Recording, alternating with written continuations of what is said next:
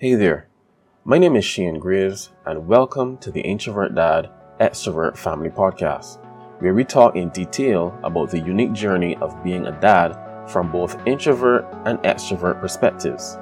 Today, we're going to be talking about the situation of managing screen time and parental controls in 2022. And we're going to look at the harsh reality of what it's like. So, I have a four year old son, and I found that it's been increasingly difficult to manage his screen time. And here's what's happened. Um, recently, I saw an article speaking about this thing called um, Wuggy Wuggy or something like that. I don't even remember what's the exact term.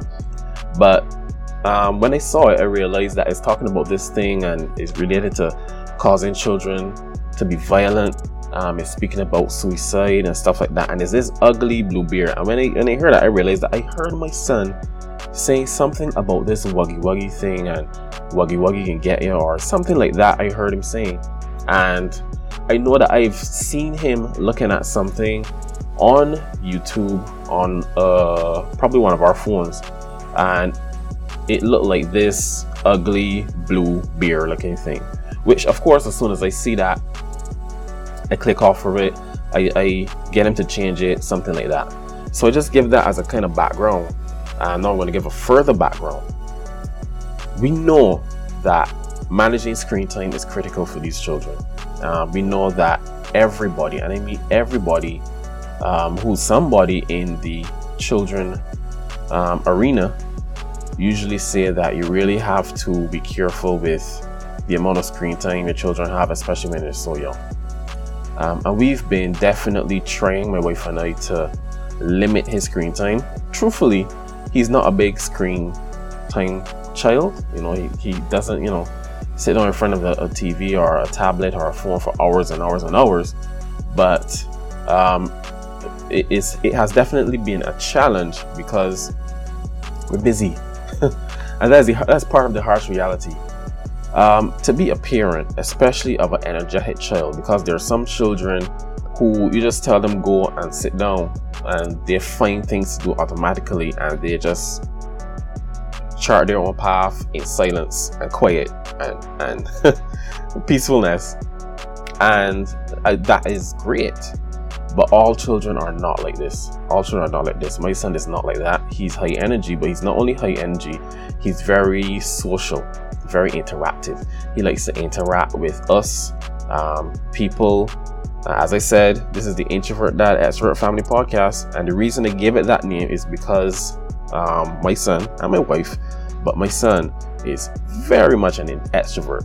He loves interacting with people, strangers, uh, people he knows. Doesn't matter. He just loves it.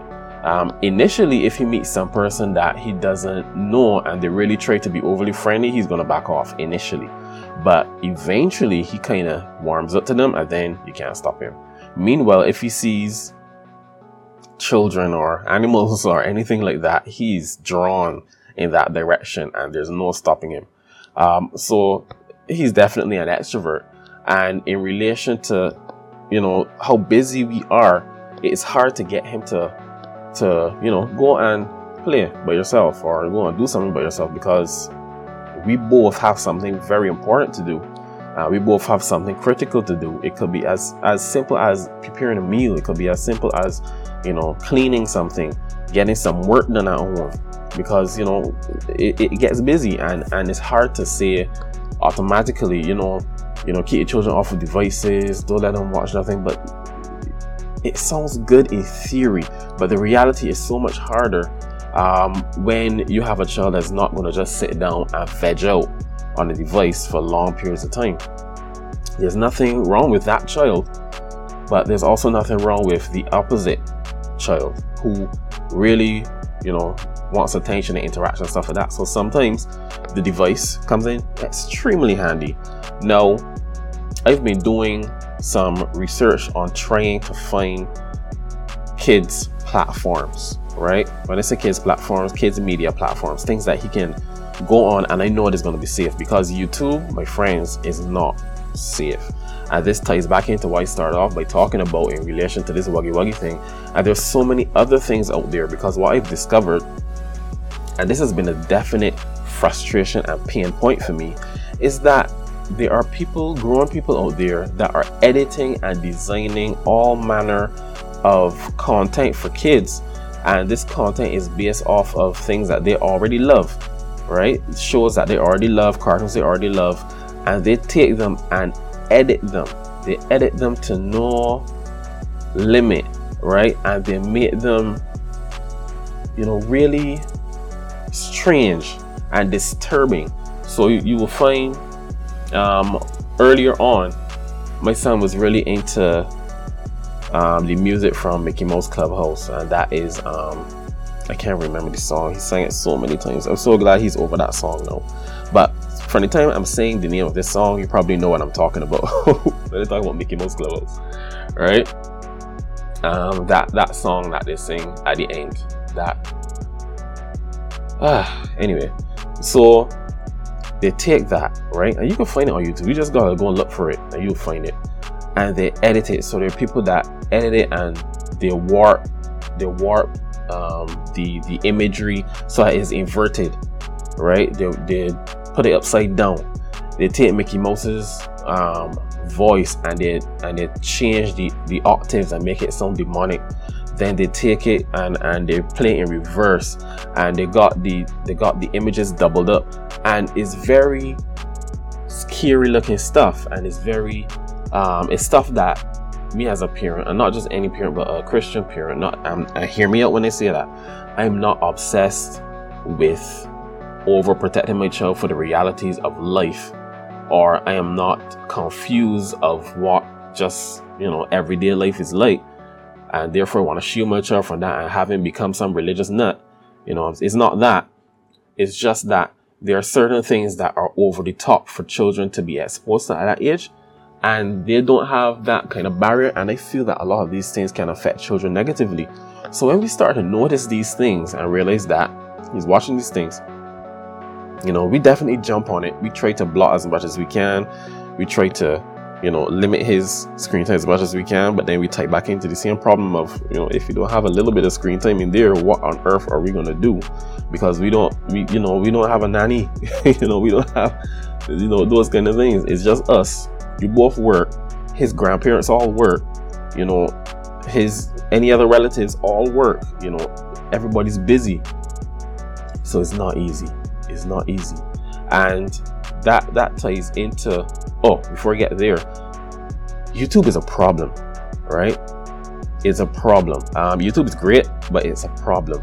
And I found that he he is a child then that he didn't want to watch anything that is just plain normal.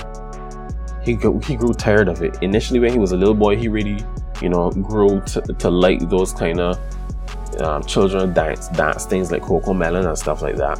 Um, and then the stuff that are um, the Christian ones and stuff like that. He liked them, the songs and everything, because you know he was a little baby. But but then as he as he grew older and he started watching these things and he started to notice these things, it seemed that all he wanted to watch was those things. And it became a, a point of contention that we had to be, you know, correcting him and trying to get him to not watch these things if he wants to use the device or he can't use it. And he would then he started you know trying to go and hide to watch them. And i can't i cannot figure out you know why on earth is this boy so determined to watch these disturbing you know scary weird looking things. And it occurred to me that the problem is that these people who edit and create these things and put them up and list them in such a way that they know children are going to watch they're one selfish because they know that the more views they get the more money they can make on youtube and that is the reason why they do it because the more views the more money. It's very simple. And they are selfish in that regard because they don't care how they affect these children. They just want to make the money from it right? And then the other problem is that they're they're you know very uh, uh, divisive and it's not good because what they do therefore in order to do that is they do their research they do their research to find out you know what can i put in an image in terms of the cover image what title can i put um, what topics do children like are going to be drawn to? How do i design this video to capture and captivate these children? And it works. And that is what really annoys me because why on earth should my should my four-year-old be more determined to watch Sonic the Hedgehog with blacked out eyes and bloody teeth and you know um, um, doing all kind of crazy things with weird with a weird edited voice and all this kind of stuff. Why why should he more want to watch that than something that's more wholesome? And the reason is because they design it specifically to captivate those children. So that's why I say YouTube is a problem because it's all over YouTube. So this leads into the other problem. The other challenge is trying to find a, a children's media platform for my son to watch. And this has been the problem because I live in Barbados. And if you don't live in either the USA, Canada, or Britain, and maybe in some cases Australia, if you don't live in those first big three for sure, God help you. Because you can't find anything that is, first of all, accessible in your area. Second of all, is accessible and is not expensive. I, I searched and searched and searched and created a whole list, and I only found maybe two maybe two apps that are straight, right? Not even YouTube Kids is available in my area, but I only found like two apps that are that are straight in terms of limiting what these children can watch properly, um, and it's frustrating. Only two, and those two out of those two, they don't work that well, right? They don't work flawlessly. They don't work without problems, and it's such an aggravation so that's why this particular episode is titled is, is titled how it's titled because it's really a harsh reality that in 2022 it is extremely difficult to not only limit your child's screen time but to manage your your child's screen time. I want to know that I can put you know something there that can be educational for him to watch. He's going to enjoy it and I don't have to worry about him, you know, wandering into stuff that he really shouldn't be seeing according to what I, his parent, determined he should be able to see you know, just to make somebody rich. It's frustrating, it's aggravating.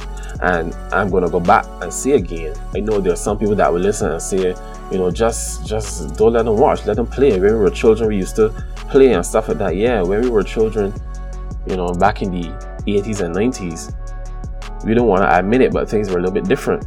Things were safer, right? Things were people weren't just playing obsessed with kidnapping and murders and shootouts and all these things. Yeah, these things happened, but it wasn't in in a in a space where people didn't care about the children. More and more, I find today people just don't care about the fact that there are children around. Right? And that really limits circumstances. It really limits your opportunities. It really limits what you can do. And even then, at a child his age, in order for me to just let him go and play, I still have to watch him. I still have to supervise him. So whatever it is I would like to get done, I still can't do it because he is need in need of supervision. Right? And hear me out. Please hear me out. This is not saying that I don't get it that you gotta be a parent. Yeah, you gotta be a parent, but in today's atmosphere, in today's age, both parents gotta work and work hard in order to just get by it's hard, man. You know, both parents gotta work hard in order to just get by. And and if you if you decide that you're just gonna work hard at a, a, a job just to get by, you just go to your 95 and come home. You literally have to give up any dream, aspiration, or goal that you have. All you can do is work that job and go home. All right? And I find that that is a that is a mindset that was more comfortable for a different generation. Our generation, we aren't built like that. We have aspirations, we have dreams, we have goals, we have plans, and in order to execute them, in order to make them happen, we don't only work our nine to five, but we gotta work the rest of the day too.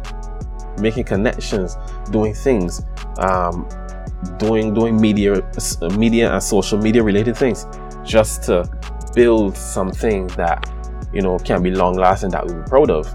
And in order to do that, we have to deal with the fact that we still have our children that we need to manage. Right? We still have our children that we need to raise, which we do. You know, and I'm not talking about spending the whole afternoon working while your child is there, you know, trying to find ways to entertain themselves. That's not what I'm talking about. I'm just talking about different blocks of time, small slivers of time, right? An hour here, a 30 minute here, you know, things like that. So you can get something done. And sometimes it's not even a matter of getting something done for yourself personally. Something is about just getting a rest. Something's about just cooking a meal, cleaning a, a, a, a, space or cleaning something, just washing clothes, you know, you know, things like that that take time. You can't just do, right? Because you have to spend time with your child, which is good, but you know, it, it comes with all kind of other factors, man. So, what I want to do is I want to encourage all of you that are listening, right? to continue to bombard these different platforms, including YouTube, with whatever complaints or anything you can do so that we can really get some change happening. There needs to be more universally accessible kids platforms or YouTube really needs to crack down on the junk that is on there. All right? Um yeah, yeah. So I'm I'm I'm looking forward to hearing from you guys. You know, if you think that I'm on the right path, or if you're another one of these people that are going to say, hey, uh, just spend time with your kids, man. Go outside and play, or let them go around and play and run around. And uh, let me know if you if you understand the reality I'm talking about. I'm sure there's somebody else out there that gets it. I'm sure there is. All right. So I really want to thank you for listening. You know, we've come to the end of another episode of the Introvert Dad Extrovert Family Podcast. Uh, my name is Shane Graves. I'm inviting you to please subscribe right away, you know, to support and also to be in line for more engaging content. All right. So thank you so much. Have a wonderful day. Goodbye.